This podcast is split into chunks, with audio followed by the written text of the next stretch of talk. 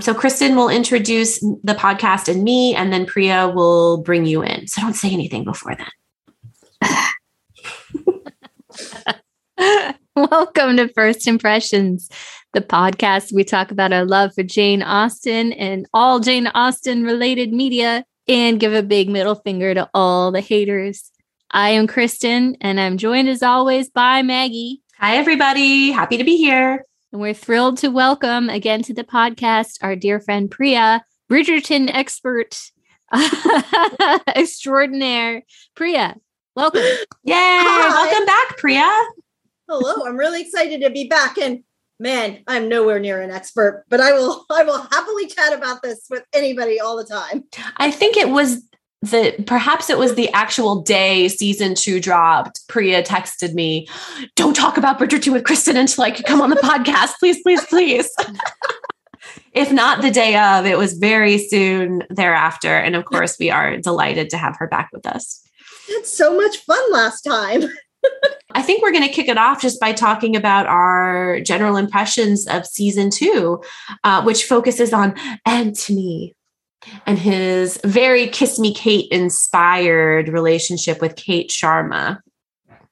Can we just point of clarification? Is it Anthony or Anthony? Because I feel like they weren't consistent. I believe it is spelled Anthony, but they pronounce it Anthony because they're British. Is that okay. correct? I have not read the book, so maybe Priya remembers from the book. Do they have the H in there? Yeah, the H is definitely in there, okay, and yeah. I feel like in the show for the most part, they said Anthony. I can't think of anyone who says Anthony with it with this. Anth- Anthony. Anywho. Okay, so what did you guys think of season two? Can't wait to hear. Priya, please. Um, yeah, so I really liked it for a wide range of reasons. One of which is this is one of my favorite books in the series, and it's because I really love Kate mm. as a character. I just there's something about her that her like energy that I just really always loved. Um, and then, of course, they added in and made her brown in this season. And that was 100% something I was there for because it's not often you get a South Asian romantic lead in a show. And so um, I really, really liked it. I know that there were pieces of it, and we can talk about this later, that I was like, uh, I don't know if you needed this. But um, on the whole, I really, really enjoyed it. And especially I watched it for the second time around, and mm-hmm. I was like last weekend. And I definitely was reminded about. I, it was just in the slow burn tension, which was different from the first season. I really, really enjoyed. So, oh man, I, I have to say that that a plot with Anthony and Kate was firecrackers for the first whole half of the season. It was so watchable. It was so good.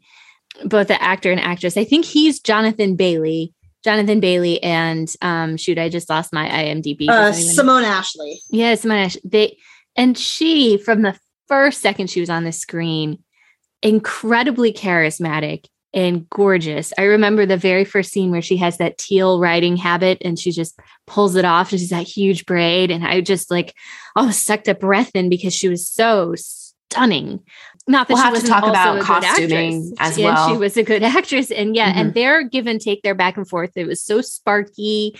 I thought that the the plot. This is true of both the book and the movie for me.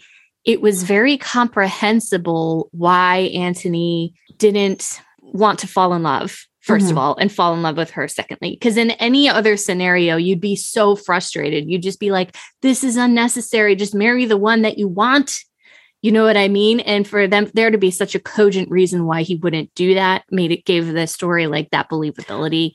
Um, which um, sorry, say, Kristen, if I can ask one question, which episode was it where we see the flashbacks with his father's death and then his mother? Was that the second episode? It's the second or the third one. It's early okay. on. It's early. because I agree on. with you. Once they established that, and especially once we saw how broken his mother was when he died. I thought it made a lot more sense. In the horrible situations he was put in. But I wanted to just round out my first impressions by saying every other B and C plot irritated the hell out of me. Mm. so, yeah. And then the second part of of the show, right, or after the big wedding, which obviously is a disaster catastrophe.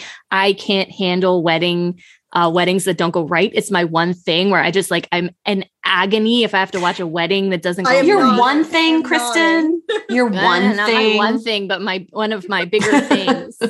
Uh, and and then then it got so it was such a downer, right? That it, those episodes were a struggle. Not that they weren't good, but for me, uh, the pleasure of the series it was mainly in the first half. Okay. Um, I really enjoyed season two. I did a complete rewatch of season one and season two because I wasn't sure if I which one I preferred, but I think at the end of the day, I did prefer season two. And for me, um, it's interesting that you said that about the other plots because I found the subplots in season two much more compelling, except for Benedict, who is the worst and boring. But like, yes, the A plot really great, totally invested, but everything with all the other siblings and especially with Penelope, since now we know she's Lady Whistledown um, and like how she's doing that balancing act. I found everything else, the stuff with the Featheringtons, who I like did not care about in the first season. I just found all of that a lot more compelling. I guess I my problem with the structure it was in season one, like they got married halfway through, and then it was kind of like the falling in love with the person, the finding the real person you married, right? Like learning who they are. My only problem is I thought that the slow burn was a little too slow. Uh, by the time we got to the wedding, and they still hadn't figured it out, I was just like, I threw my arms up, and I was just like, like this is Yeah. I can't. I cannot deal with this. So for me, that slow burn was a little too slow. But I, I, I mean, I liked it better in season one, and I loved season one, so I really enjoyed it. yeah, and this is where some of the book to show difference comes in, where like they had to make changes because then it would have been way too close to season one Mm. um, with some elements. But I kind of wish some things they had kept in because it would have made some some of the issues make more sense. But I am in between the two of you, where like some of the subplots, Mhm. I was like, oh my god, the Featheringtons, I don't want to talk to you at all. like this I know why they have to be there because we need some pen stuff. I totally understand. But I also just like I like Colin and Penelope. And so I was like, I enjoy this more of the two of you. And I get in high like knowing now that season three is going to be Colin and Pen- Penelope and not Benedict. Margaret. Thank God. Ugh, what? um, I don't know why I just called you Margaret. That's okay. I know what you're saying. I've never called you Margaret in my life. But yeah, they um I think th- it made a lot more sense as to why those pieces were in there, but I do think that like watching it the second time, the slow parts in the middle after the wedding were didn't feel as slow anymore. Well, there's only two episodes after the wedding. Wedding was what episode six or something like that. There were what eight total. oh, that's true. So I should have it's, like- prepared for this, right? maybe it's like four four and five three four and five the first time i saw it felt like there was stuff they could have edited it's it's a mm. it's a weird season in that like it feels they could have used two more episodes but also it felt like parts of it were slow does that make sense It's yes, weird. but here's my question. It's just like pandemic life, like it's slow and then super fast, right? How do we feel about the distinct lack of sex compared to season one? Like once uh, Daphne and the Duke are married, it's just like two solid episodes of boning. Like and this we really didn't get that much and i think like that's the story they're telling right and i think they tried to use benedict's story to spice it up but like nobody cares so Benedict. no whatever Bless his heart. he, he's the worst They oh he's just like so woe is me like ugh. I'm like whatever nobody has time for you and they didn't Um, have anything to do. They're like, let's have him try drugs. Like they just did. They were like, let's do wacky stuff. Um, and then he ends up quitting the art school at the end so it was like for nothing it was just like a big i don't know but my point is like was that disappointing to any of you because at first i was kind of like oh like i like this hot slow burn stuff but this isn't exactly why i tune into bridgerton you know? I was expecting there to be a lot more and then Mm. when there wasn't i wasn't as disappointed as a lot of people. I was um so i was just at the pool and i was talking to a friend and she said that was actually one of the things she liked about it where she was like yeah the other stuff is fun but for this particular storyline it didn't work. Yeah. Um it didn't it, it just wouldn't have worked um you could watch this season with your mom. For all but like there- not season one. it well, exactly. For all there was no sex scene you know naked sex scenes right? Um, there were a number of, of very emotionally intense moments with i thought was a nice stand-in for the sex that still drew me in. The the most notable one being which is also an important scene in the book for different reasons when they're in the I know what you're garden and Yeah, the bee. stung by the bee it was so well done it was so it could have been like comical it could have been easily poorly done I mean, in the book, it's a little comical. Yeah, and Like, Didn't he like comical suck on her book, breasts to like try to suck out the to suck venom out or the something? poison yes to suck Yeah. out the He's like- venom He's, having a panic attack, but the Yeah. way Julia Quinn writes it is it you don't really realize he's that you're just like, why is he freaking out? I don't know. I mean, like I think we know in the book at that point why he's freaking out, but but in the show they did a really good job talking, like showing someone who's really affected mentally by the situation with his dad. And I thought, I mean, both of them acted the heck out of that. I thought Jonathan Bailey was incredible. I actually that episode I thought was an incredible episode of television. I thought that Jonathan Bailey was incredible in that episode. And I thought, and I have my IMDb and I still don't know her name.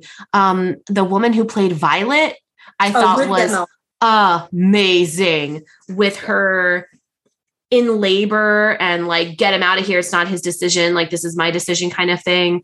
And then the aftermath with her grief and depression um, when she's like that baby that didn't have the grace to, to kill me kind of lines.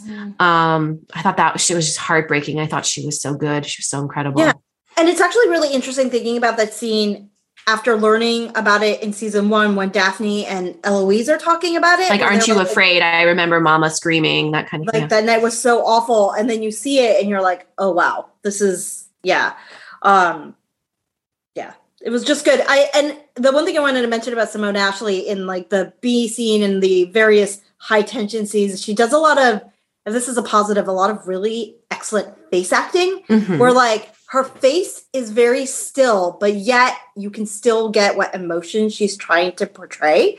And it's like with her eyes or just like little facial ticks that I thought was like, it was just brilliantly done. Yeah, she's she's really good. fantastic. Let me ask you both a question. This is something that I thought it kind of bothered me through it, and I don't know if it's just me. So I was hoping to get some either confirmation or like, no, you're crazy. So the whole thing with like Kate and Anthony is they both feel that like every decision they make has to be for their family and out of their like sense of duty, right? Which I totally understand for Kate. With Anthony, they try to set it up with a couple montages of him like working so late at night on the books and all of this stuff. But the whole point, or at least half of season one, was him running away from his responsibility as the Viscount. Remember, Violet had to several times go into his office and give him talks about are you the Viscount or not? yeah. Are you the head of this house or not? Because it seems to me like you just want to run around with your opera singer. He has So- a line, and you're absolutely right. And he Okay, has a good. line in episode one where he's like, "I'm the viscount, and whoever I marry will be the head of this family, and she'll shepherd, sh- you know, sh- you know, the female head of the family. She'll shepherd all of my sisters to their comments." It's like, dude. You have first of all, you have brothers to produce heirs. Secondly, Yeah. Violet is not going anywhere, and she's doing that fine. So it didn't make a ton of sense. So I completely agree. Yeah, but you. I just I, I- struggled with his um, um, after see after episode two. Like I was saying, I got it. He would rather just marry someone he didn't love out of duty because then he wouldn't have to deal with the devastation if something happened. Like love Yeah. is too dangerous, right? It's too risky, um, and that I understood. But this whole idea where everything I've done, every choice I've made has been for my family, and like it just didn't ring true to me with the events of season one, where he's like a famous rake himself.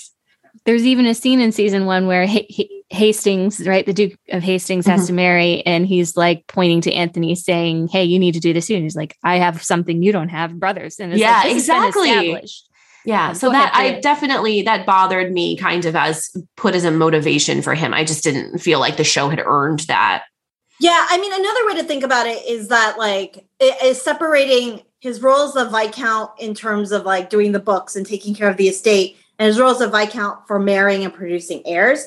And I feel like what he was running away from in season one was the marrying and producing heirs bit until he sort of they wanted to explain why he didn't want to fall in love and they sort of set it up because his heart was broken by the opera singer I think that um, the one piece, again, I, if you don't mind me bringing up book stuff, I think the one piece that they took out of the show that's in the book is that he thinks he's going to die at 40. Oh, that's right. And so, hmm. like, when his why? Because his dad died young. Yeah, he thinks he he's anaphylactic. He's going to have anaphylactic shock, like his. Oh, yeah. So his his they they did a good job in the show of being like he doesn't want to inflict that kind of pain on a loved one by falling in love if something were to happen to him. But they never quite take that step in the show that says it's because he thinks he's going to die. You know, if they had done that, I would have bought it a lot more. And there's so much stuff in Bridgerton where actually some stuff doesn't make sense to me, but it's because I don't have a kind of male perspective. I remember in season one, I thought the Duke being like, I won't marry someone I love and be happy because I have to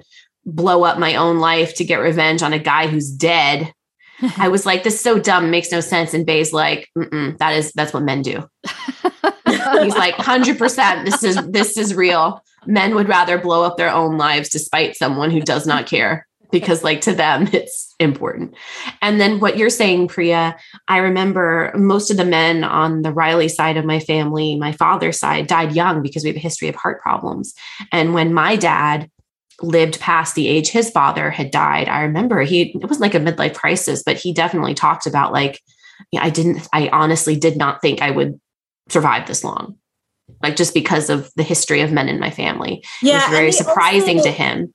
They also mention in the book that it's not just his father, that mm. his because I just read this. His uncle died early as well, yeah. and then some other family member also died. Okay, so there's like a like history a of men in the family not being long lived. That would make so much more sense. They should have left that in. Yeah. Yeah, and I, I wonder if part of the reason they didn't was because they were establishing this whole like head of the household, head of the household thing. Well, yeah, to be in like duality with Kate, right? Yeah, yeah. I can see that. book, Kate's issues are partially head of the household, but they're also partially because of this traumatic incident that they didn't include at all in Is this the thing about thunderstorms? There was yeah, something about yeah. thunderstorms. I've heard people talk about this. But it's about she she witnessed her well in the books Anthony is not the one who witnessed his father dying. Um I think it's one of the two of the younger kids. Oh, um, interesting. And then Kate is the one who witnesses her mother dying and that's what her traumatic thunderstorm memory is. Um, oh, but they okay. they changed it, and again, I think it's because they really needed to strip down the complications, and they also probably thought there's like a level of trauma with what Kate's story is that they just didn't know. Like it would just be really hard for two people who have this level of trauma to sort of figure their stuff out in the course of eight episodes. um, um, I would like to. We've talked about a bunch of characters. I want to give a shout out to Edwina Oh yeah, because especially in season two, when I rewatched season two, um, the first time when we got to the wedding episode, I was like, I like that girl. She's she's good. And so my season two rewatch, I purposely paid a lot of attention to her. And you get a lot more hints of like her having this like kind of spine of steel earlier that I hadn't picked up on. But I I love this theme of the season of being like uh, Edwina learning who she is. It's kind of like season 1, right? It's all about people learning who they really are. And it was like Edwina learning who she is and what actually would make her happy. And I just really loved that she had her own arc independent of Kate. And at the end of the day, she's like, I'm going to do what makes me happy. I was trying to figure out how to pronounce her name because even though I am South Asian, I'm not 100% sure. But it's um, Charithra, I think. Um, Chandran is her name. And so she was also, I agree. I think that change was also really great. Like just how she sort of owned her own life mm-hmm. at the end. And then she's going to marry that prince. Yeah. From Germany, and it's going to be great. Um, mm-hmm. one weird thing about Edwina, I pinged on and loved the whole season, which is super weird. I try not to comment on people's bodies, but I have to say, her breasts had some like stretch marks and I loved it because how often do you see that? They didn't put makeup on it to get rid of it. Like this just happens if you like overnight grow boobs when you're younger, like you get little like stretch marks on your boobs and they didn't try to hide it. And as someone who that happened to, I I thought that was actually that made me happy. it just made me happy. They didn't put makeup on it and try to hide it or anything. And like it's all on display. And I, I thought that was a nice piece of realism. Yeah, and can I actually say, I think generally in terms of appearance on the show, and I think we said this last year with season one, is I really appreciate that they have clearly lighting designers and cinematographers. Yes, yes. Great of color on the show and are really good about this. And I bring this up because, like, the slight tangent, but like, if you watch the new version of Around the World in 80 Days, they do not how to do not know how to light the the gentleman that plays Passepartout, who's mm. very dark skinned, an amazing actor, but he's playing off against David Tennant and this red haired woman with pale skin, and like there are scenes where like you cannot see his face in the yeah. in the scene. Whereas in Bridgerton, they're just amazing. They Everyone look fantastic. Do you know who my favorite character? I think my absolute favorite character still remains Lady Danbury, who I am just like obsessed with. And I even happened on an audiobook. I didn't know she was narrating it, oh but as God. soon as she started talking, I was freaking out in my office. And Bay's like, "What was are you doing?" A Talia Hibbert book.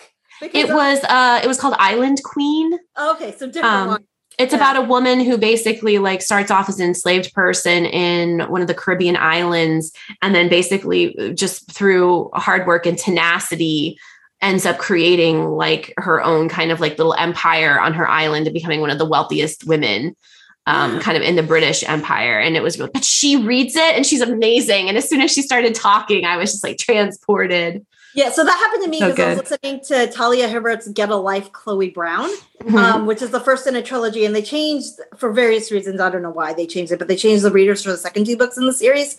But for this one, I was like listening and I was like, who is this voice? I cannot tell who this is, but their voice is amazing. Who is this person? And then I looked it up and I was like, oh my gosh, it's Lady Danbury. It was well, what you're saying about lighting, um, as a very white person, that is not something I always ping on. Um, I will say everyone looked stunning.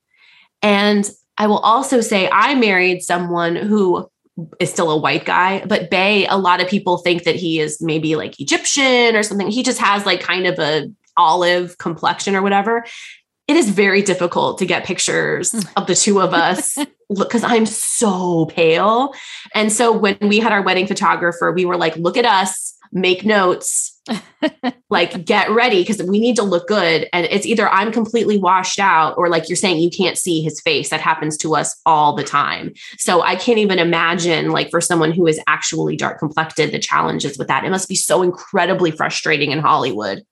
Yeah. And I think that's just one of the great things about the show that's like, can't like on the side, right? Like, I think it's emphasizing the need to have people who understand how to do sets and things for. Yeah. Well, my understanding is that behind the camera reflects the same dedication to diversity yeah. as in front of the camera. I mean, Shonda is not gonna mess around oh, when it comes to. Although the wigs in season one were not good.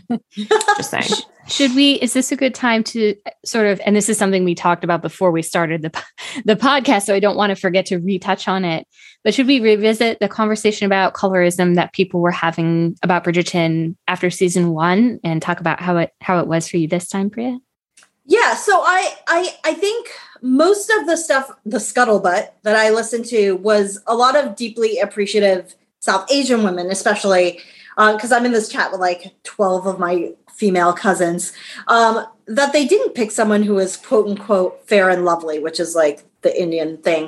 Um, I thought that was incredible to have a dark skinned yeah. lead. Yeah, and I wonder how much of that was influenced by the the feedback they got the yeah. season before, and and if it is, I'm glad they're willing to listen and make choices um, based on that. So I really really appreciate that, and just it's not really so much about colorism, but all the South Asian touches mm-hmm. in the show were really great. And I know that they were like from all sorts of regions of India. Like there are things where like they call their dad Appa, but that's one part of India, but they use language from another part of India. Mm-hmm. And so it's just sort of this like amalgamation. But I think again, I was talking to my cousins and my friends, and they're like, we just felt seen and yeah. it was just like really nice to be like, my favorite part was the part where she's putting oil in her sister's hair, which is a mm-hmm. deeply comforting thing my family, my mother would do for us on like a Friday night. And it was just, it's just something we would do for one another. And it's really nice. Or the haldi ceremony or the conversation about tea. Yeah, like your tea is terrible because she's been drinking chai. She doesn't like Yeah. English tea. Yeah, yeah. So all of that was just it was just really nice. And then even like the clothing they were wearing. Oh, the- the, oh like, my god, the colors. Oh, now I thought it was very interesting. Edwina was very much still like pastel city, right? She was like trying to fit in with the like British, the Bridgertons, like perfect pastel Regency England.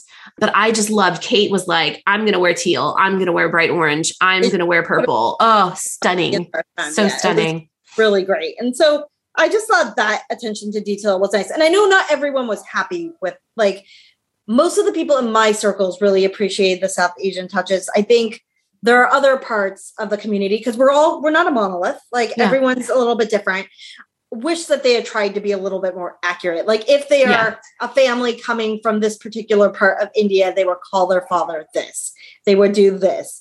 But I think they were trying to reach out to a large range of the diaspora. Right. Um, and this is just me thinking that, not knowing necessarily from. But I, it just felt like there's some intentionality instead of because if they're going to pick South Asian actresses for these roles, it feels weird that they wouldn't have South Asian people help dictate the elements as well. Yeah. And so, um, but I just haven't read a lot of articles about it. And I will say, I kind of, because I wanted to like the season, I kind of stayed away from critical pieces. Mm, mhm. Um, and so again, I will admit that like we are not a monolith. Not everyone thinks the way I did or the way my cousins did. But generally, though, all I've heard is feeling seen and really glad that they were there. And also, I'm kind of glad that it seems like we're going to see Kate and Anthony together, happy in season three. We At least kind of have to, right? I mean, like with Daphne and the Duke, it's like, oh, well, they live so far off and like hand wave, he's busy. But I mean, Antony's the Viscount, he runs the place. So, um, Priya, can you remind me of the significance of the design? If you know, like, I don't I don't want to assume you know everything, right? Um, of the design they were painting on the floor when they were going to host their kind of like joint ball. Isn't that isn't that something too like of South Asia, the design Oh, that they were painting? I, you know, that wasn't actually something I thought about because I feel like they had done that in season one in other episodes where they did artwork on the floor. Yeah, But there is a practice in some parts of South Asian culture uh, where you do something called rangoli, which is uh, before, at least my family does it before the Diwali and before some of our Mhm. major holidays, where you take sand and you draw sand art on the ground. Or Oh, now okay. you can get these things where like they're like preset kits, Like decals. offline, like decals, and you just put them down and they look pretty and stuff like. And I took mine and turned it into a painting and stuff like that. But yeah, I didn't actually think about that as being one of the sort of nods to it because I feel like when Lady Danbury held a ball in season one, they were also doing the floor art. Um, just I had come across it as referenced in an article and I couldn't remember, but I did appre- a- a- as a, a viewer who is not familiar with South Asian cult, um, like cultural references and things like that. I appreciated that they didn't feel the need to shoehorn exposition to tell me about it. Oh, well, we do this for blah blah blah. No, like if you're interested, go look it up and learn about it. it felt like- it felt very organic. It felt Yeah, organic. I I just like how Edwina was like, "Do you have you read this in South Asian Bengali author?" And Anthony's like, "I don't actually Mm. read." well, what how what how wonderful! I love to talk to people about books I've read. Oh, the next- she's such a sweet girl. She's such a nice girl. Uh, did you guys notice that Anthony had a real glow up between season one and season two? he looks like really different. I I I was not happy that the the sideburns uh were trimmed back. I I really wanted the aggressive An- Anthony sideburns and was disappointed not to get it. I felt they that diminished his sex appeal for me. he he was very Colin Firth in Pride and uh, Pride and Prejudice in season one, yeah, and then in season two he was just like He's more kind more of typical beefcake. yeah, yeah, yeah, yeah. Um, I asked my cousin in India. I was like, "So, uh, well, I asked everyone. I'm doing this podcast. What was your favorite thing? What was your least favorite thing?" And my cousin came back and was like, "The hotness of Jonathan Bailey." she was like, "That was one of the best things about this season." Was the Priya hotness polled all of India, and these were the results. We loved Jonathan Bailey. AKA Actually, my 12 cousins who live in Singapore, to America. Bay had a Bay had a really interesting question that I don't I don't know if any of us are qualified to answer, but he was wondering if there was any pushback against the actress who played Kate with her. You know, we do see her breasts in the last episode, and there is uh there are sex scenes depicted with her, and you know, um the film industry in India is much more conservative. You won't you don't even have actors kissing uh, a lot of the time. So I would be interested to find out if yeah, like so the international press has any pushback on her. a couple things. I will say that the Indian movie industry used to be Okay, good. Even it's on there. So a lot of the modern movies there, and I will admit that like being raised in 1990s South Asian household where like you change the channel if even Am- like you're watching an American show and someone's kissing. Um, with um, I've modern Indian movies, they're sex scenes. They're like out of Okay, good. Well, I just didn't want I just didn't want any always, like negative attention on her for that because I mean I I would take that I mean, role. I'm It's like the best show on like the highest rated show on Netflix. Like don't turn that down. yeah, I'm sure there are groups that Mhm. there's always groups that are like, why would you do that? But she's also an actress that was on Sex Education. And so Yeah. really, I feel like, yeah. And then also Netflix India has like a whole slate of shows that are Oh, we Things there's so like- many good shows on Netflix from India. Yeah. And so they're just like Sacred Games or things that are like really violent and like Mhm. and, and that I think crosses like because they are private, they are able to cross a line that like the censor boards in India don't really control. I think. Ah, okay. So I think again, I'm not an expert. I don't really understand how this stuff works um, in India, but my sense is that things are not completely open, but a little bit more open. Well, people talk a lot about how Netflix had changed television, right? And the ways it kind of revolutionized the industry. And for me, as an American, one of the things I think is incredible is how much international television we now get. I mean, look at Squid Game as a Korean show. Um, and there's also some amazing Indian series on there. There's some amazing things I've seen from Mexico and South America. Uh, and just the, I can't think of any other time where we had such access to international television. And that's pretty incredible because our, t- our media is beamed out all over the world and has been for a long time. But that is not the case with things coming into us. Yeah. And so that's really cool that we can see things from other areas of the world. Yeah. I will say, and this is going back to Bridgerton a little bit.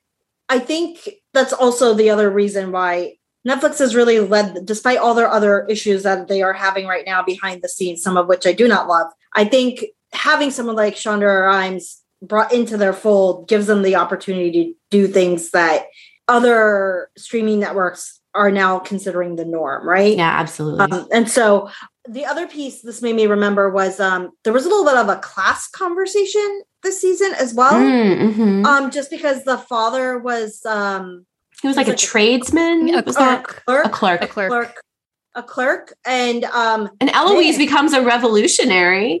oh yeah, yeah, yeah. Yeah, and Mrs. right. Sharma's parents are like major jerks. Oh my god! And Yeah, it was about it, yeah. Giles. Yeah, Oh, yeah, yeah, was Giles Anthony is Head. an asshole. Oh no, Anthony, Anthony, Anthony Stewart Head. How could you?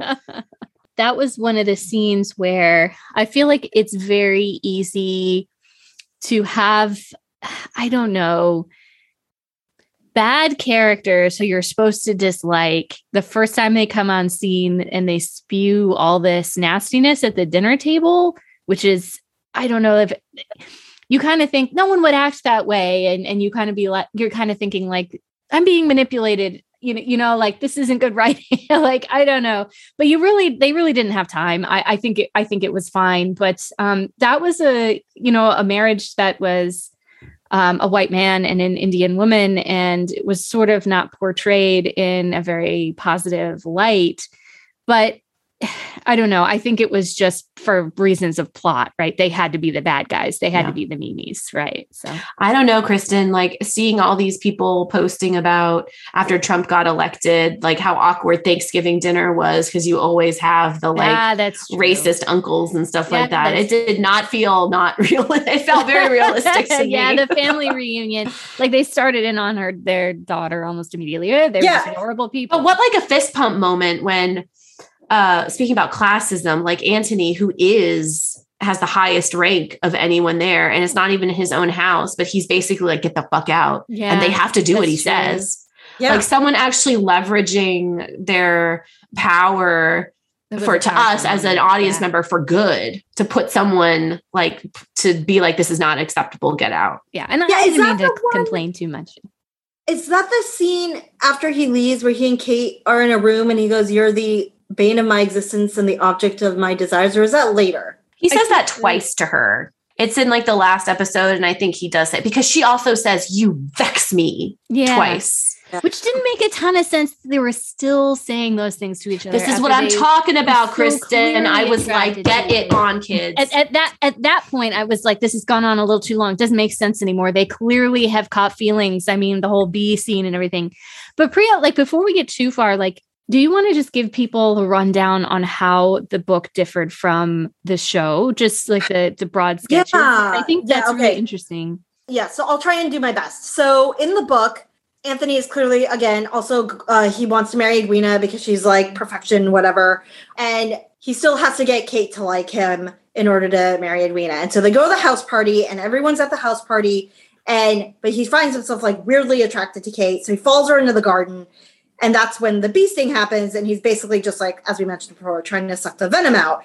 And he gets compromised by Lady Featherington, his mother, and someone else. And at that point, they're like, his mom obviously knows what happens because she's like, oh shit, there was a bee. I know why he's acting this way. But everybody else does it. And he's like, well, of course I'm going to marry Kate. So they get compromised and have to get Mm. married. oh Yeah. So they get married. And then he's, he tells her, though, straight up, though, that there's never going to be love. I'm never going to love you. He's like, this is just, we're just getting married. It's clearly we're attracted to each other, but I don't love you. So they get married. And then um, they have some kind of fight, which I know I can't remember what it is right now, but they have some kind of fight. And he realizes he's a jerk. And he realizes he loves her, basically. And he he basically starts a fight. And so she le- like he disappears, and then she goes to look for him, and he's not there. And so she goes on a carriage ride with Edwina and her beau, who's this like cerebral library bookish guy. well, this is very And- different Yeah. And the carriage gets out of control and flips, oh and shit Kate gets trapped. And so Anthony, realizing he loves her, goes to go find her in the park, sees the carriage thing happen, and thinks she's dead. And so he goes to the carriage, sees she's not dead, but is like, at that point, he's like, it was supposed to be me. It was supposed to be me. And Kate's like, fuck are you talking about? and that's when he explains, I thought I was going to die at 40, and that's why. And so then they end up together. i'm glad i didn't die at 40 yeah. i'm over 40 But there's all this beautiful backstory with Kate where like she's like four years old and she goes to see like her mom has caught like lung fever and in the middle of a storm she goes there no one's paying attention because they know the mom is going to die. And so kate comes into the room and right as like lightning strikes a tree outside their window their mom sits up her mom sits up gives her last gasp of breath and dies. And so kate is like horribly traumatized by storms. So the intense scenes between them are in these moments when she's just like where he's kind to her because like he finds her in the library during a storm and Right. she's curled up under a table. And he's just like trying to coax her back from being like frozen and it's just really kind to her and then he's the one who figures out after they get married okay there's something in your subconscious that you don't know about and so they go and they ask mary what happened and mary's like we didn't know these were still happening to you. And that's Mm. when there's this very sweet thing with mary where she's like when i got married i asked you if it was okay if i became your mom I asked your dad and then i went to your mother's gravestone and told her i was going to be the best mother i could be. And then i was like suck it Um, and so that's why Mary, there's this whole thing with Mary where she's she feels grief, and that's why I like that they had that scene with Mary in the show. So there's just like little things that are different, like not little things, but like backstory that they changed. Also to give Edwina, I think, more to do. Yeah. yeah Um, and and to make the self sacrificial nature of their personalities a little bit more apparent. Um, so one yeah, Of the, one of the things I loved that they did for Edwina, like you're saying, she develops all along that you start to see this backbone and this like, but I feel like her character isn't fully truly established until the wedding episode, Mhm. absolutely yeah where uh, King George, of course, is con- confused, right? He's yeah, mentally unwell and he sees the fireworks that have gone off as a big anticlimax uh, and thinks that it's his wedding day and Edwina so, so gently um, she does something called validation right with with with people who are have memory issues or whatever where rather than contradicting them you sort of acknowledge what they're saying and then kind of bring in like well wouldn't it better if you went to you go to rest you know and it's just an incredible moment for her and it really puts you in her corner. Well, you're already in her corner. She's had this horrible thing happen where she's getting married and she and everyone's lied to her. like I totally understand her anger at Kate. I felt like that would that could yeah. also come off really dumb. Like why they're sisters, but like Kate does lie to her often. Yeah. And you're and doesn't tell her who she is. Kate. I mean, I was so angry at Kate. I really was. And that they were all in a morass. This is what I loved plot wise is like you understand why Anthony proposes to Edwina. In fact, it goes back even further than this, where he invites Edwina, Kate, and, and Mary to write the to the I forget the name of the house, but it's their like country seat. Oh, right? Yeah, what is that thing called? Everybody knows that he's going to propose to her from the start. So then when he act, then when he doesn't, and it's the end, and I think that's the scene you're talking about, Priya, where Kate is sort of massaging her hair, rubbing her hair, and she's so devastated. You're like, Anthony has already got himself into deep. You know, he can't pull out now. He has to continue this ridiculous story to himself about how she's the diamond and he's the Viscount and they have to get married which doesn't even make any sense. It doesn't make any. I mean, what is this diamond thing? First of all, not historically accurate. Not that that's not in season Secondly, one. Do they ever refer to Daphne as that? No, yeah, I mean was... they do. They refer to her as a diamond of the first okay. but that's just a Regency expression. You know, yeah. somebody who's designated as the diamond, and as was imbued. But that's that's what causes a problem. Even the, even Lady Whistledown says, "Why do we do this? Why are yeah. we doing this? Why can't we?" She, you know, she's spurred by Eloise to try to be a little bit more revolutionary. But like, why don't we just appreciate women for their qualities? And uh, c- can I talk? Can I talk for a second before we get too far away about the Featheringtons subplot? Can I? Can I? Can I ask a super quick question about yeah. the the book? Still, do all of the Bridgerton books follow the romance trope of like get married and then fall in love? Is that like the theme? That because it sounds like one and two both have that. No, no, okay. no. Uh, Benedict's Benedict's has its own host of problems. um, Benedict's is not like that. Penelope and Colin obviously are not yeah. like like they're they're very different because they have this pre-existing right yeah. relationship. Right? Eloise is weird.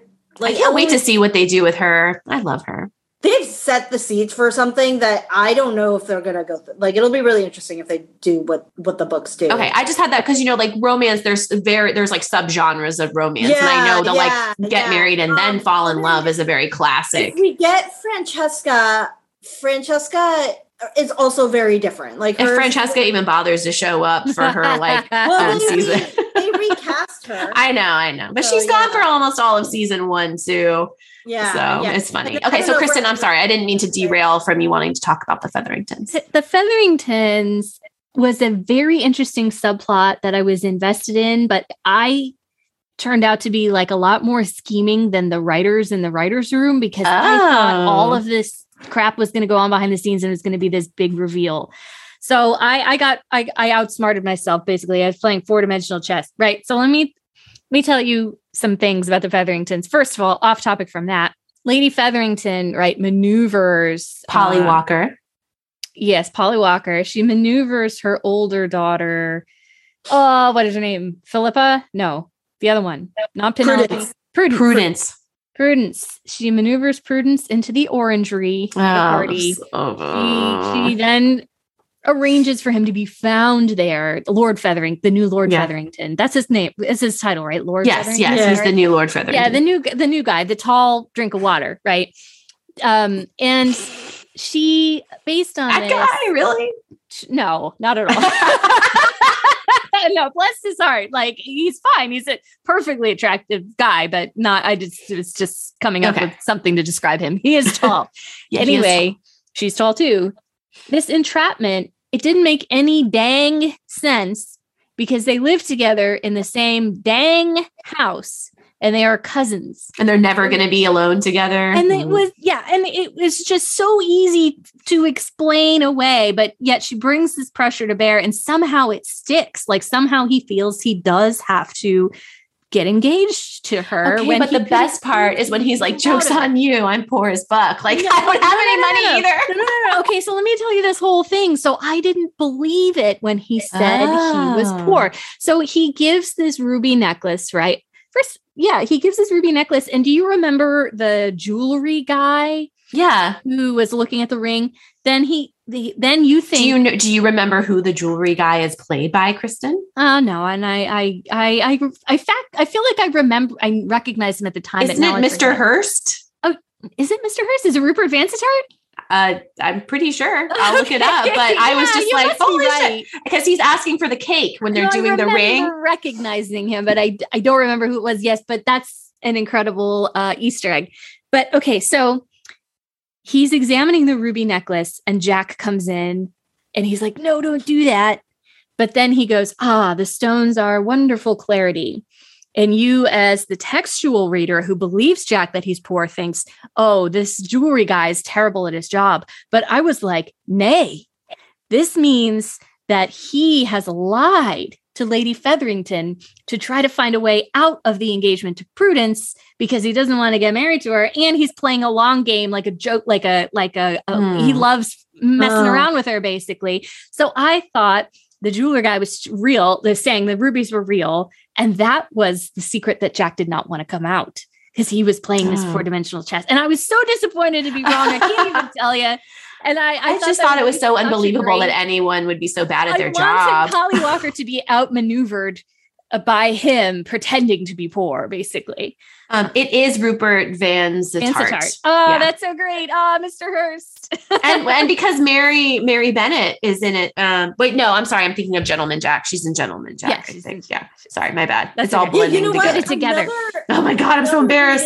reading- another reading for that scene is that he's a really good jeweler, but he's like, "What if I can get money from this guy by saying it's real?"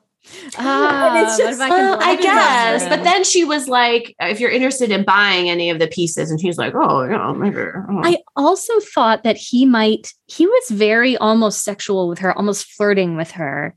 And I also thought that maybe he was just really kind of drawn in by her wiles and like really liked that and like wanted to spar with her. And I you mean the jeweler, Mr. Brooks? No, no, no. Uh, Lord Featherington. oh no, he was like at the end. He was like, "Let's run away together." run I mean, away he was together, yeah. definitely into the older lady thing. He was. and I he was thought he was going to be like, turn out to be like, just kidding. I'm rich. Let's get married. And like them, for them to have like a happy ending in a way. So I well, I loved the how that resolved, where he basically has to run, and she is like, "What about my?" daughter? And she's just like, "Uh, uh these are my daughters. I'm not leaving. Like you've really underestimated that who was I am." a it was a wonderful moment where she like redeems herself as a mother after all her nonsense. Yeah. Well, I thought so. That's also another like interesting change because the Featheringtons. I can't, maybe you remember this better, Kristen, than I do. Is I feel like they struggle with money for a while because the Lord Featherington is already dead Yeah. before Yeah. and before the books even start, and and that Penelope somehow managed to save the household with her money as Lady Whistledown. Oh, Yeah, did she she? I was wondering about that. Like Penelope, come on, girl. She pretends to get an inheritance from an like a relative. Oh. Yeah, maybe they're maybe saving that for season three. Maybe, maybe they'll bring that in, or they'll just be like, "This is how they have money again," is because they actually stole from other people. Because she, I mean, because Lady Featherington is like, we're keeping some of it, give everything else back and leave. yeah, yeah. Um, do you think they're gonna do a time jump? oh, I don't know. Because in the books, there's They a time jump. In the books oh, they do. interesting. Because they're like in their twenties and spin and spinsters, quote unquote. Well, and here's the worst part about it too. If you do go back and you do read the books, part of the reason they do the time jump is because Penelope has lost all this weight, and you're like, gosh. Uh, they're. I'm they uh, they won't do that. I'm sure they I know, won't of do course that. they won't Yeah. do it on this show, but like, like it's such a cop out in the books. You're like, come on, come on, come on. This is like in Sweet Valley High when Robin lost all that weight, and I was so mad because I loved they had a fat character, and then they just like made her be thin and on the diving team or some bullshit. Yeah. I mean, what is it? Nicola Coughlan is just gorgeous. Oh, and she's so, beautiful. Oh my God. I love her so much. I get ads for her, like doing makeup ads and everything. And I'm like, yes, get that money, get those endorsements. You go, girl. There's a scene early in the show where she's in mourning and she gets to wear a sort of a Gloria Brown colored dress and she looks incredible. And then you have to go back to the bright yellows, and you're just like, I can't wait until they let her dress herself. And she's just gonna be a beautiful butterfly because her of wig all is that. much better should in we, season two. also, about, like the call, the Penelope Eloise sort of storyline. Yes, because I'm so invested in Penelope and Colin, even though I'm not sure he quite deserves her yet. I'm like really invested. Yeah, it's just really because like she's still like I don't know. Uh, the Penelope Lady Whistledown in, in the show, sorry, the show Lady was is a little bit meaner. I feel like than mm. she is in the hmm. book, and so I don't blame Eloise for her reaction because of what she had to do. But I also thought like the the ways in which Penelope had to hide who she was from Eloise, who's like the letters, the letters in this dog pamphlet, they match. Um, she's like. Just like, oh my God, why are you making my life so much harder? Um, was really I loved her hooking up with the um the modiste lady. Yeah. Who there's a lot of oh, interesting stuff that they've hinted with her, how she's like not really French and she's basically just trying to make her own way. I hope that we get more info about her. I really enjoy her. I kind of hope that she that she's the Benedict love interest that they figure out a way for that. But she's all they've already like been together, right? He mm-hmm. basically dumps her in the first episode of the season. No, she. Oh, I don't think he does that. He she dumps in. Like, oh, right. He's yeah, like, like "Hey, you ready to hang out?" And she's, she's like, like, "I'm busy. I have I have far too much work to do." yeah. But I don't think they can do his story the way it's in the book. Well, there's his a lot of consent story. issues with his story, is my it's understanding. absolute pile of crap. It is a book that you will want to throw across the room. It is a book that is, there is no excuse for it. I don't care what year it was written in. He's a monster and it's an He's awful, just awful so story. Awful. Yeah. I was just rereading it and I was like, oh my God. Like, this is not, yeah. So I think that's also probably why they're skipping it. And they, they might come back to it. Is they want to give him more time to rehabilitate. They want to do more stuff with him to get him to a place where like nobody cares. they'll just give they'll just continue giving him subplots. He'll meet someone and have his relationship in a subplot. I really think that. I, I do not I, think they're gonna hang hang a whole season on Benedict. I really don't think they do. I do hope they have a time jump though eventually because I think Gregory is a little cutie patootie and I can't wait for him to be like an adult and have his own plots because that yeah. kid is a star. That kid's going to be a star. A, a, lot of really nice family moments in here. And then maybe we'll go back to Penelope and Eloise in a second, but like Ruth Gemmell, who's Mrs. Bridgerton, Lady Bridgerton, the mom, um, her talking to Anthony and then her listening to Anthony talk to Gregory. Oh, really great where he's uh, like, "Yes, I haven't really let us talk about dad that much." So right in the feels, yeah, right in the then, feels. And then, as awful as Benedict is, the conversation where Benedict is talking to him about poetry before uh, that hilarious, yeah. I thought that was really nice. As always, Eloise and Benedict conversations on the swings, I really love. Um, I think I think they do that really well, like the family conversation yeah. connection stuff. Yeah. Is but, the Eloise Theo thing in the books? No. Or is that completely made up? Okay.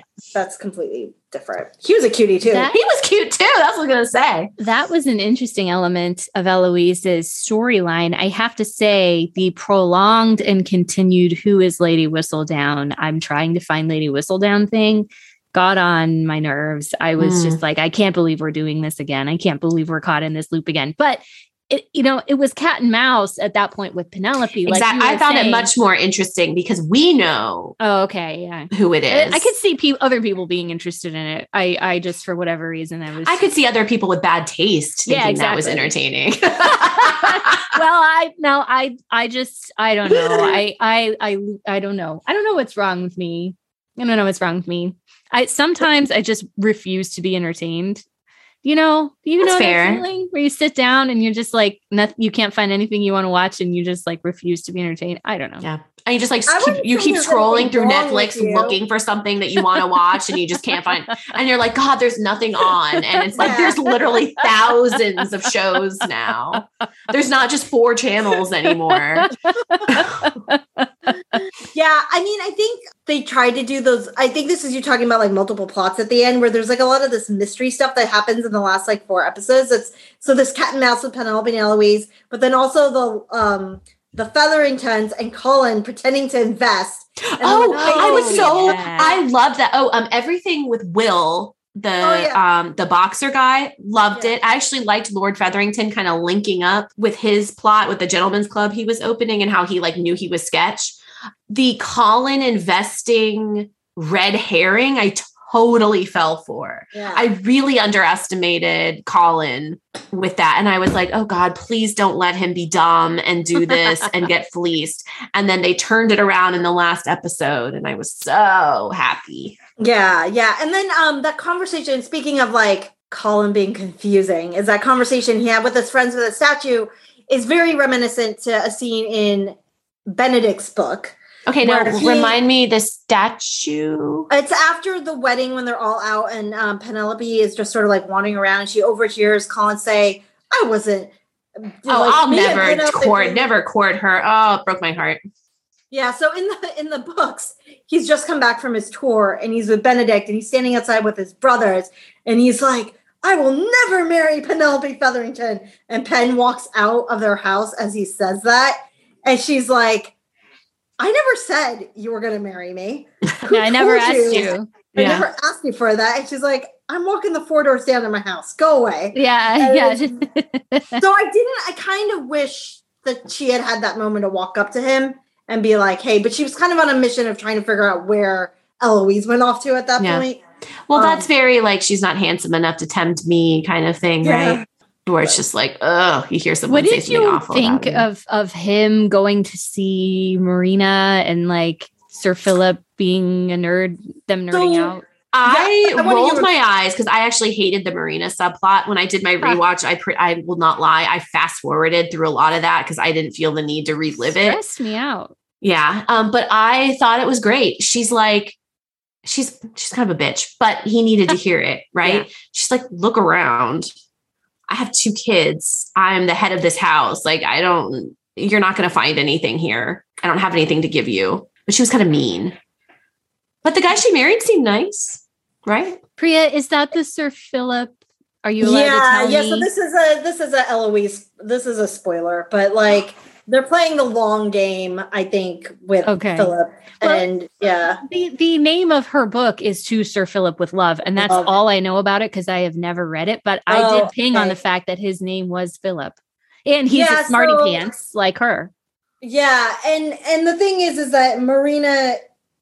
We've talked about this last time. Is Marina exists in this world in the books? We just never meet her the way we have, and I'm I'm glad that we got to see her again because I think it'll provide the breadcrumbs for what if they do it the same way for what happens to her to to make feel real and to feel honest and like not let's just move this woman out of the way for something else. And I don't want to like spoil for people who are listening to this and like want to know what happens. Like, I mean, I just ripped my headphones off because you said it was going to be a spoiler for Eloise. Oh, I don't know if you guys saw. I'm very backlit because of the light in my office. I but you said this is a spoiler with Eloise, and I went, oh, and I ripped my headphones off. So I didn't hear anything you no, just I'm said. being very, very careful. Okay, I'm good. Very, very careful what I say because it's. It, I am just interested to see if we get to Eloise how they do it because again we only have. I feel like they renewed through season four, and so right. Well, I, yeah, I was going to ask you guys. uh, Um, so Netflix, of course, famous for just like canceling shows, and if it doesn't read, I mean, Bridgerton hugely popular, right? However, Bridgerton also probably hugely expensive. This cast keeps getting bigger and bigger and bigger, and at some point, it's going to be so many people that I don't, it's going to, it's just going to cost buckets of money. So, how many seasons do you guys think we'll get? I assume there's like a five year plan, but they're renewed through four. Yeah, I would assume that they want to get through. Like, I mean, and that's the thing with skipping Benedict. Like, I don't know how they're going to do it because, like, if they skip Benedict, They're not skipping him. He'll have his, he'll have his little love Yeah. subplot. I don't like, what else are they going to do with him? Yeah. He doesn't have the decency to be gay. Like, what other possible interesting thing could Benedict do? yeah. So I mean, I think the thing Hey, is, he's is I so just boring. whether- He could be bi. Uh, he had plenty of opportunity. he went to a he went to parties where people were literally hooking up. Dudes were hooking up with dudes, and I was like, "Now we're getting somewhere." I just rubbed my hands together. Now we're getting someplace. If Benedict's going to become interesting, and he has a threesome with two girls, how heteronormative? Yeah. I was really disappointed. Yeah. yeah i just don't i like once i just don't know what they're going to do with season four like again Well, we don't know what's going to happen with season three. All we know is Colin and Penn is a focus, but like we have no idea what anyone else is going to be doing. yeah like i'm just wondering if they'll build in like a benedict subplot to get him done and then do eloise because eloise and colin and penn there's like a point where some of the stuff with eloise overlaps with the Mhm. end of colin and penn because her whole shift happens like at the end of colin and penn's book because we If I straight had to guess, I would say season four will be Eloise. Yeah. yeah So Priya, like, is there anything that's that's been on your mind that you you also really want to get off your chest before? Because I'm keeping an eye on time, and I don't want to like cut you off if there are other things. I mean, It's your no, I think I think we covered most of it. I just um I had this conversation with another friend where we were saying that Bridgerton as a phenomenon has really sort of exploded, right? Like they're now doing these like experiences in cities where people can go and dress up. And Oh yeah, I knew someone. I have a friend who went to the like Queen's Ball or whatever they did in DC. Yeah, and I've heard different opinions. People who are like, it was a money grab. Other people are like, it was delightful. And you know, they're not doing all this stuff. And my friend and I were having a conversation about Bridgerton as romance and as romance becoming mainstream and the way that science fiction and fantasy really became mainstream and okay to be a part of after Game of Thrones, and how those of us who sort of started out when it was like a hidden interest, right? Like Yeah, mhm. talk about it. Like if you talked about it, people judged you. And so you sort of like kept it close to your vest about how all of a sudden it's super popular and you feel like something you were bullied about for ages when you were younger all of a sudden it's okay and you feel like why did i go through all that stuff when i was younger and so there's an element of like we were having a discussion about how that felt and and how like we are really excited that this stuff is happening that we're getting things like sweet magnolias and virgin river which are really candy and they're really a confection right and in a way that like we never thought we ever could because rom-coms were basically rom-coms these are just a slightly different from rom-coms they're just set up differently and so um i thought that was just like an interesting sort of using the word discourse right now seems really pretentious but No, like that is really no. that is a very interesting point. And you know, as someone who is also a big nerd, but I never really was like I was reading. I would read Dragon Riders of Pern and like do book reports Oh, on it. I did a book report. I'm like I did a book report on Star Trek novels, Star Trek novelizations in elementary school. And like D and D becoming so popular with Stranger Things, like I've been playing that since I was a kid. So for me, I'm just like kind of delighted. I didn't. It's interesting for me to hear that viewpoint, which is not something I'd thought about. being delighted but also slightly mad and wary about it. Like now you know how hipsters feel. I liked it before it was cool. and propri- proprietary. And and i'll say this is huge star wars fan. I put myself in a lot of situations in high school where i had countdowns i had decorations on my lockers. I was Oh my god, you're so cute. I love i was a broadcasting nerd about the phantom menace. Um and you know i took the teasing in good cheer i never felt bullied but it also just also always felt like you knew that you were doing something that other people weren't vocal about yeah, even though lots of people really love Star Wars, you know. Yeah. But um, it was just like so. I we had a little commiseration thing on there, and then the other piece we didn't talk about was the colonialism aspect of Mm. this, Mhm. um, which they didn't really touch on. Like I think in season one they talked a little bit about being black in Britain and how having a duke that was black was sort of like a big deal. Like um Lady Danbury has that conversation. Like they have that conversation about your Yeah. role and who you are. But we didn't really touch on colonialism in this at all. It just sort of was like, oh yeah, India exists. And I mean, I think there is that layered, like a layered conversation here, Yeah. right? Because I appreciate that they were allowed to just come in and be characters on the show. exactly. Yeah. But at the same time, that backstory is very real. That stuff Right. that was happening, and that like their relationship with England is is going to be naturally different. And you get a little bit of that with Kate being like, I don't feel like I belong here. I want to go back right. to India and be a governess. But they don't really actually touch on that very much. And mm-hmm. especially when they have discussions about tea, because tea and the East India Tea East India Tea Company, uh, like they're like they're all um that's all sort of part of it, right? And right. so and I will say my Indian history is also like very like it could be deeper than it is, um, which is why I just second guessed saying the company's name. But um, it's it's I think it would have been nice to have a little bit more, but I also recognize that in eight episodes where you have very a certain amount of thing to do that there isn't the space for that conversation. But what I'm hoping is like how season one convinced people to talk, think more about the queen and who she mm-hmm. was as maybe being someone with with African heritage, who also was part of this big royal family that enslaved people, even though other groups hold her up as like the first black queen of England, like you know, stuff like that. That yeah. this will lead people to dig a little bit more deeper into like, okay, what was India's relationship with Britain in this period and where are the historical connections? And I'm sure somebody has written something out there that is far more intelligent than what I just said. But um, that's sort of how I see things like this is that they are confections, they are what they are, but I hope they serve as jumping off points to having bigger conversations that are necessary to have. Yeah. And kind of just really quickly what you were saying about how like these things that we enjoyed kind of in secret now being popular with romance. And Kristen and I have talked about this before. I think when we had our um, maybe Northanger Abbey discussion years ago, um, the derision of romance as a genre is very much rooted in misogyny and like it's a thing only women enjoy and therefore it is not capable of big themes and making good points and talking about like how people relate to each other. It is disposable, chick lit, right? People being embarrassed to read romance novels and things like that. And I think Bridgerton being so mainstream is really helpful for that kind of thing.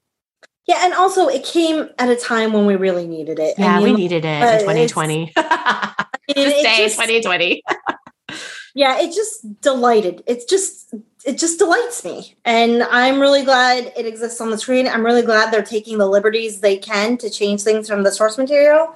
And i'm looking forward to seeing what happens next.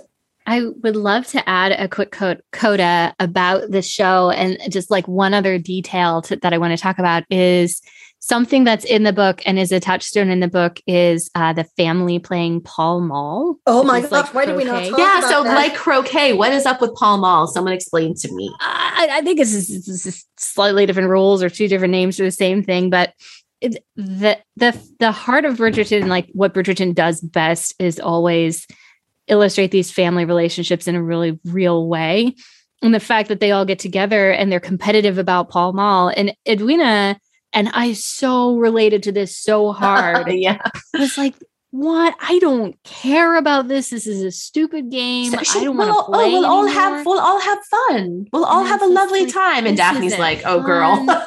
and it just shows you how Kate slots into that family and that she was a hundred percent competitive, all in. I loved it. It was so clever. And it's um it's also a part of the book that I think worked really well to to thread it through to add on to what Priya said, in that these worlds, we almost want them to be these confections, right? These fantasy worlds that we can step into. But I think the Austen community has done really well in, in recent years in, in bringing in these other issues that are worth considering when you read the fun uh, confection and oh we're leaving our visiting cards and oh it matters who i saw in the park the other day um, that all of this other st- stuff in this historical context was happening. So I don't know. It's not easy, uh, but I, I know I use this kind of thing as escapism, and mm-hmm. I don't want to completely let myself off the off the hook or think about how these things are affecting readers of color, people who are historically disadvantaged, uh, etc. So, yeah, yeah, and I mean, I think I think the nice thing is if you want to choose it as escapism, you can choose to do it as escapism. But you can also look at it in the political context where they're trying to change the game in Hollywood and how people see themselves on screen and in what stories they see each other in that are traditionally not stories where they're allowed to be leads in and things like that. But then, as you said, and as we talked about, there's also the broader historical context that you lose sometimes Yeah, when you if you choose to tell a story fantasy. in this way. And yeah, and I that's why I think that like you're never gonna get a perfect piece of media because you cannot take these shows in isolation. Like you just cannot Right. take anything in isolation because it's all part of a broader cultural conversation. Everyone's that's like, that's just entertainment. And I'm like, no, I think most entertainment says something about the world in which we live in. And this is a very side tangent, but like as a historian, I really think entertainment feeds into like you think about novels of a time period and what does it tell you about a particular time period in which it was written and that per- that particular author's perception of what was going on around them to write that story. And I think this is what you're saying about Jane Austen is there's all this other stuff happening that you don't see in the novel, but it still adds another layer to primary source documentation that might be the only way someone gets that history Mhm. is through a novel. So anyway, I don't know, really know where I was going with that, but No, I- with you. I, th- I I think thought that was very insightful. I think that was very like you tied it all up in a beautiful way. And that's why it means something to have a podcast where we can talk about the fun and also talk about the context and fuse it into our broader understanding of this piece of media. But I love your point about there is no perfect piece of media. So let's take a second to think about it. And it's incumbent upon us to do that. So there definitely is no perfect piece of media because if you had a perfect piece of media, there wouldn't be anything to critique and talk about and pull apart and examine. And then it would be really boring. And so therefore it couldn't be perfect. Yeah. and the key is to take it with an attitude of if you love it just the way it is, that's totally fine. And I think this is sort of the problem sometimes we have with like social media, and you see it particularly with Star Wars and like other things where people jump on each other when someone expresses displeasure with something. But I think sometimes displeasure also shows a need for connection and a mm. need to feel the emotions that the storytelling is supposed to give you. And if you're not getting that, there's clearly something missing. And also, not all media is for all people. Exactly. Yes, exactly. But we just want more media that is made where we can see ourselves in it because so often it's not made where you are seen. And so that's again like a roundabout way of saying that representation matters and that um, I'm really glad I get to talk about with you guys. Yay. And it comes back to one of our other major themes on this podcast, which is don't shit on other people's fandoms because just because something isn't for you doesn't mean it's not for someone else. Exactly. Um, so we try to be respectful of that. And I don't, okay. So I think we're, we've like wrapped up our Bridgerton. So just in terms of keeping this podcast timely, um, in terms of when it airs, we have to, I think, very talk very briefly about the new Persuasion trailer that dropped because I finally joined Twitter and oh my God, people are losing their minds. Some people love it, some people hate it. Everyone's fighting about it. And it's like, it's a trailer. If you like it, great.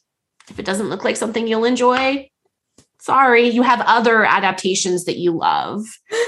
I will tell you in preparation for this, I've been trying to figure out how to watch the older two versions.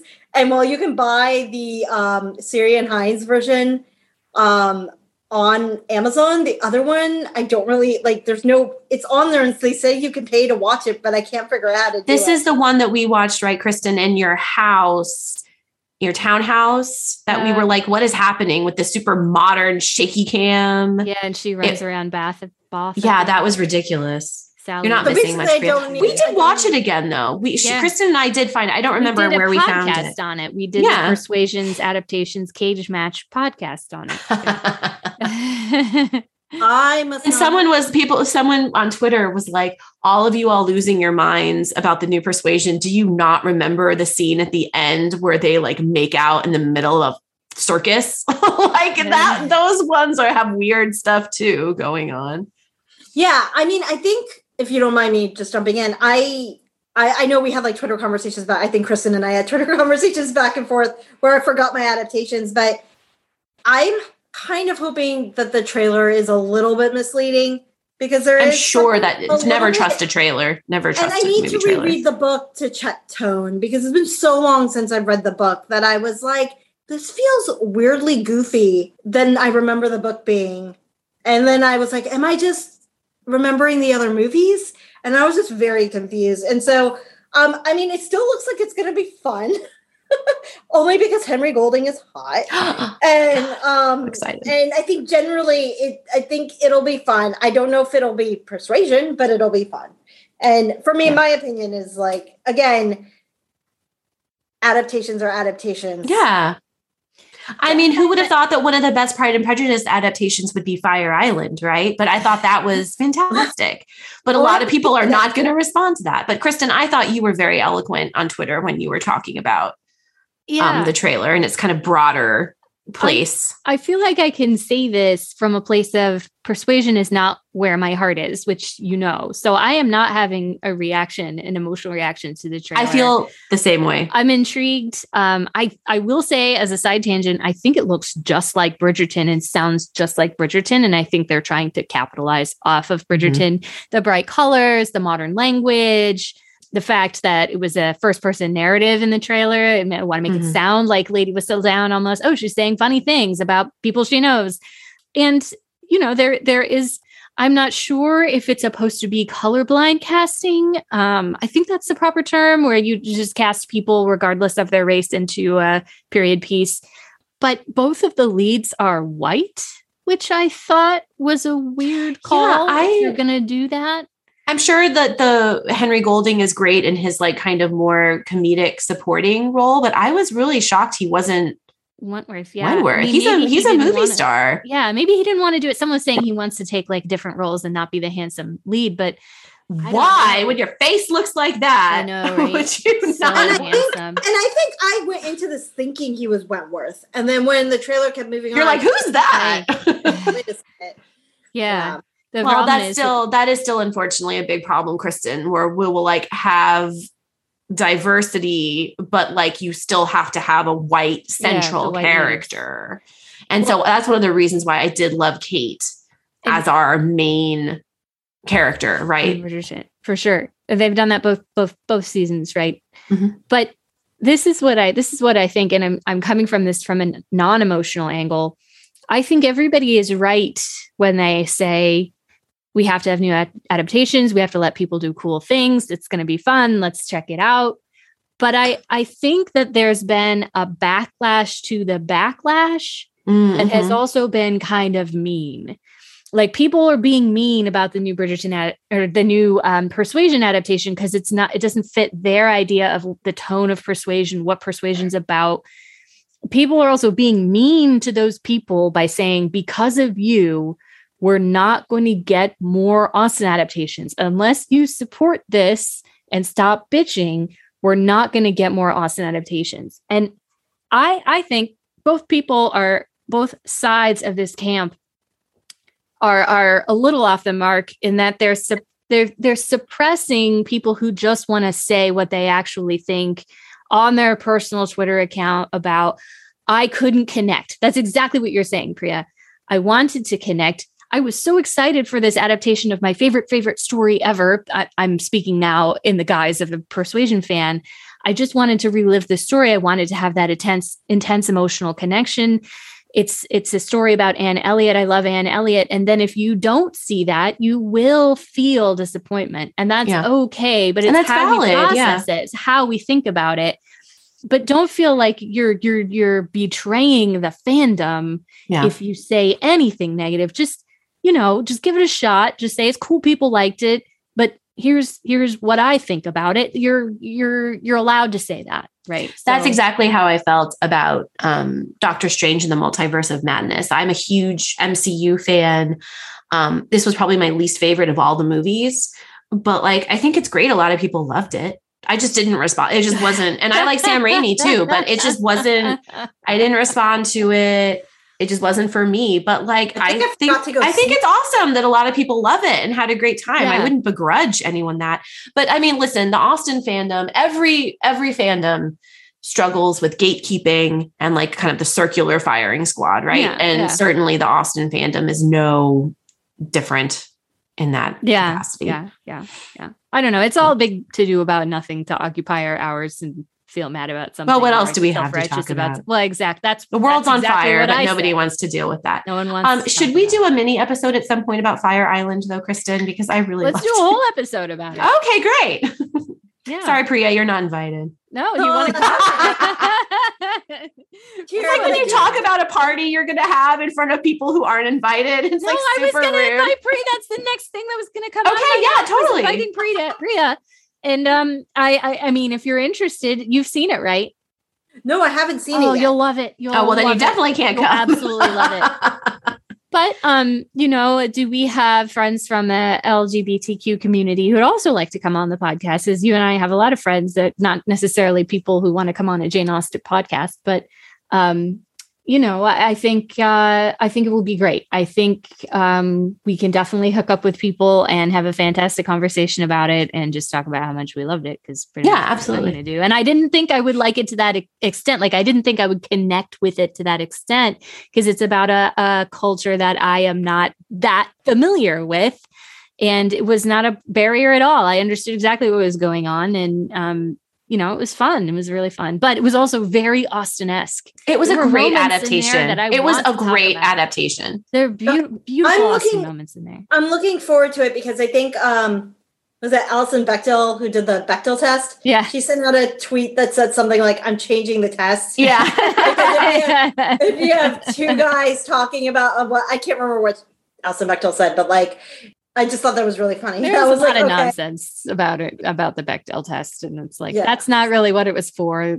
You know? Yeah, there was again the best and worst of Twitter. Like people were Yeah. complaining that there weren't any like white women featured, and it's like not everything is about you, or like there wasn't enough lesbian presence, and it's like but Yeah, that's so that's like, not the come story that we're telling here. Um, Yeah. Speaking of uh, other things people should watch, um, Emma, not Emma, Emma Thompson, our uh, our Sense and Sensibility star, uh, is in a new movie where apparently she's nude, and it's about her hiring, I think, a young man to sort of sleep with her because she's older and she hasn't experienced stuff, and that just dropped on Hulu on Friday, and the trailers look delightful, and I've read a lot of uh, a few articles from Emma Thompson talking about like how at her age conversations about body consciousness and stuff like that. And it was just it sounds really fascinating. And i feel like that might be a little bit I heard about this. It's supposed to be um it's supposed to be really good. And it's just kind of like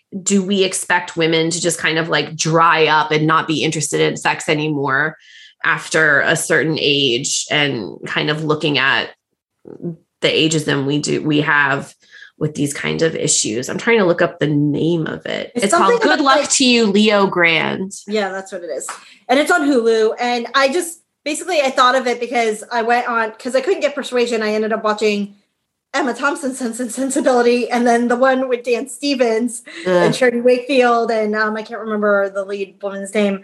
Um, then I watched the other miniseries, and I was like, I pulled out my book, and I was like, maybe I'll just reread Sense and Sensibility right now. yeah. And then that, that movie popped up, and I was like, oh, I wanted to see this. Um, and Emma Thompson is generally a goddess, and so Yeah. yeah, yeah. yeah. I I have a rec um as well. I was a huge fan and and don't necessarily read them, but I'll, I'll provide the caveat of the Tony Hillerman novels, which he, if you didn't. Oh, I know what you're gonna say. Yeah, yeah. So he he wrote mysteries, and their set their main characters are Navajo tribal policemen, and the the accusation of cultural appropriation is 100% correct. I mean, he started writing these book in the books in the 80s, I think the 70s and 80s, um, and you know makes some mistakes, honestly, that he corrects in later books. Like I think he was trying to do a good job, but he absolutely was profiting off of Navajo culture, and he was a white man. But I did read the books, and I was obsessed with them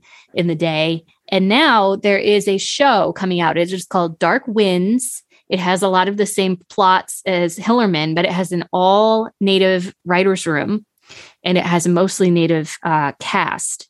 It I- stars, sorry to interrupt, Kristen. It stars, I even looked up his name, Zahn McClarnon, who is an amazing um, Indigenous actor. If Native American actor, if you look at him, you'll be like, it's that guy. Because he's been in Yeah, a yeah. million things and he's finally in a lead role. And I'm so excited to see this show because I love him and he's wonderful. And I feel like this kind of show is a long time coming. And what a great way to take something that was like you were saying, kind of like ugh, cringy and appropriate, but then put it with like people who will tell the stories well and like hand it to them. yeah. yeah, um, weirdly, in a way. weirdly fun fact: there's a new biography out about Tony Hillerman that is written by my AP government teacher. No from- Oh, that's Yeah. interesting. um, his the author's name is James McGrath Morris, and um, he's written a bunch of biographies, and it's called Tony Hillerman: A Life. And Aw. so, if you like Tony Hillerman, you might like this book. Yeah. book. Kristen, I'm so sorry. I didn't mean to like No, derail no, you. You no, were no. still going to talk some more about the show. Yeah, yeah.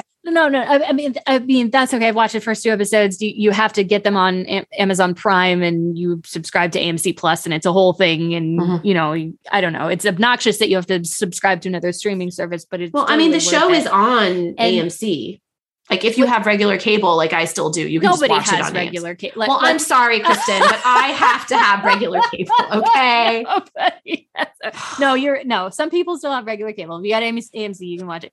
He is laughing But- from the other room because he can hear. but but but I will say Tony Hillerman, you know, he was a fantastic writer and I did after finishing all of his books go into like a super deep research hole about the Navajo Nation and and learned a lot about it and know about a lot of the places. So it's exciting for for me. I never lived in New Mexico. I've never you know I have lived in Arizona but not near Flagstaff. So it's like oh my god I know all these places and and once you get into it you get a real sense of place and if the southwest of the US is never someplace that you've lived even just checking it out for that reason getting a feel for that part of the country is is totally worth it Called Dark Winds. Yes.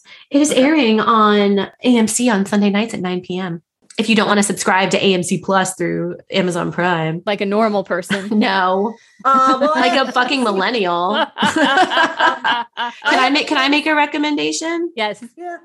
Okay, so uh, the latest thing I'm obsessed with is, of course, Stranger Things, chapter four or whatever, season four, because I am obviously a big nerd. I loved the other seasons. I love found families. I love 80s horror. And this season is very much like 80s horror movie inspired. It's fantastic.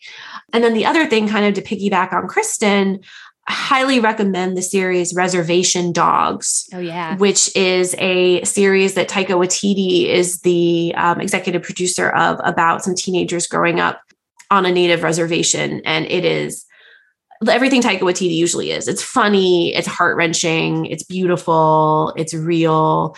Again, uh, the same actor, um, Zahn McClarnon, is in it, although he's not the main character. Um, but if you're interested in those type of stories, highly recommend uh, Reservation Dogs, which I think was on FX. I think that's where we saw it, which means it's is FX still on Hulu? I think so. Yeah. Yeah. So then it'll also be streaming on Hulu if you're a fucking millennial like Kristen. Yeah. Well, I will say that I have AMC Plus because a friend had AMC Plus, and she yes, girl. That's why I have Hulu. Yeah, I watched because we were watching Discovery of Witches together. oh, you're adorable. so it's- I did not like Uh, that book. Speaking of things that aren't for you, like a lot of people love those books. I just mm, it was not. I I enjoy that it's a historian who wrote it, and I really liked her mo where she was like, "If I know a thing through scholarship, I didn't change it, but then if I could change, if we didn't know a thing, I just pop my characters into those roles." I'm pretty sure vampires aren't real, so she can do whatever she wants Yeah. with that. yeah but there's uh there's like for historian nerds of that era it's really fun because i would be on a chat with a bunch of friends who one of whom is like an art historian and we would get facts all the way through the show We, Kristen, we need to get in Priya's like text chain. I was chain. just gonna say I want to be in all your chats. They sound yeah, so these are lit, great chats. All my chats are just like like bitching about our kids and like talking to my family. It's like boring. Priya's with like the really interesting stuff. I just i just watch a lot of tv um i will say my cousins uh we basically had to take the bridgerton conversation off the main cut the main one with our guy cousins because They were like, "Can you please not take? Can you please take us off this?" yeah so Having said that, I know a lot of men who love Brit. Bay loves watching Bridgerton. Like I was not allowed to watch it without him because he enjoyed it so much. He also really enjoyed Fire Island, by the way. He wandered into the room when I was watching it and was like instantly hooked into it. And I mm-hmm. don't know if every straight man would necessarily. I'm sure some of my guy cousins watch it, but because we're from like Singapore to the like the west coast of the United States, I think sometimes they don't turn off their notifications. Oh my god, it's like it's 2 a.m. and guys. so we were like we were talking about it like pretty much 24 hours a day between Singapore to the west coast of the United States. And we were like, okay, maybe we should take it. No, that's their fault. Do not disturb exists. Even I figured out do not disturb. Like, come on, just turn your phone off. That's on them. um, our photo, and no one can see this, is, is that's our Oh, hello. is uh, is Jean Marie Page. Kristen, do we have any um do we have any like mail or anything we need to talk about? uh no. We are all good. We can we can say goodbye. Um, are we going to delay our Austen camp discussion in favor of Fire Island, or do you still want to plan on that for next? oh to to do Camp Austen? yeah, sorry, uh, Camp Austen. Um, I think Fire Island's probably more topical for people Okay. if we want to skip to that. That's fine with me. Cool. We'll keep you posted, Priya. Thank you both for doing this. This was the hardest thing ever to schedule. My schedule was awful and I had to keep canceling. And so I think really I mean we're appreciate all Priya's notoriously difficult to schedule because she's just very She's popular. so cool and she has so many friends. It's true. I used to be cool. I used to be cool. Uh, and I am no longer cool, but like I associate with cool people. And so it's always no problem. It's always no I'm trying not problem, to Kristen. Turn a post pre-pandemic Priya schedule. Like I just can't live that way anymore. I feel like I aged ten years in two, and I'm like I just can't. It's too much. Too much socializing. I was actually just talking to Babe. You guys know that I'm like very extroverted, and I discovered in lockdown in 2020 that like my hobbies, like quote hobbies, was basically going out and seeing people and experiencing things. And that came to a screeching halt. And the reality of it now is that I have like anxiety about being around crowds and it's a Yep. lot takes a lot more energy for me to be like the old maggie and this is something that i have to deal with moving forward as we start to like quote get back to normal um, and i'm not sure what that's going to look like but having a kid's a great excuse to not go anywhere That's right. oh like his nap schedule you know Well, guys, this has been an impressively long podcasting session. i'm sure that your wonderful editing skills That's exactly uh, what I'm thinking about right now. Oh, I'm so sorry, Kristen. you can make it two parts. I know you hate editing and it's like it. awful. it's gonna be so good though. Thank you both so much for doing this. Of course. of- Priya, do you want to do the honors of seeing us out? Oh my god. Do you remember the tagline? It's okay if you don't. Always, I always forget it. Like I know it, and then right before you asked me this last time, I totally forget it again. Okay, but this is like my fear. What if I called into a radio station and they're like, "What's your favorite radio station?" and then you forget what radio station you call? it's not that bad. It's we have delighted you long enough. Okay, we have delighted you long enough. Bye. Bye.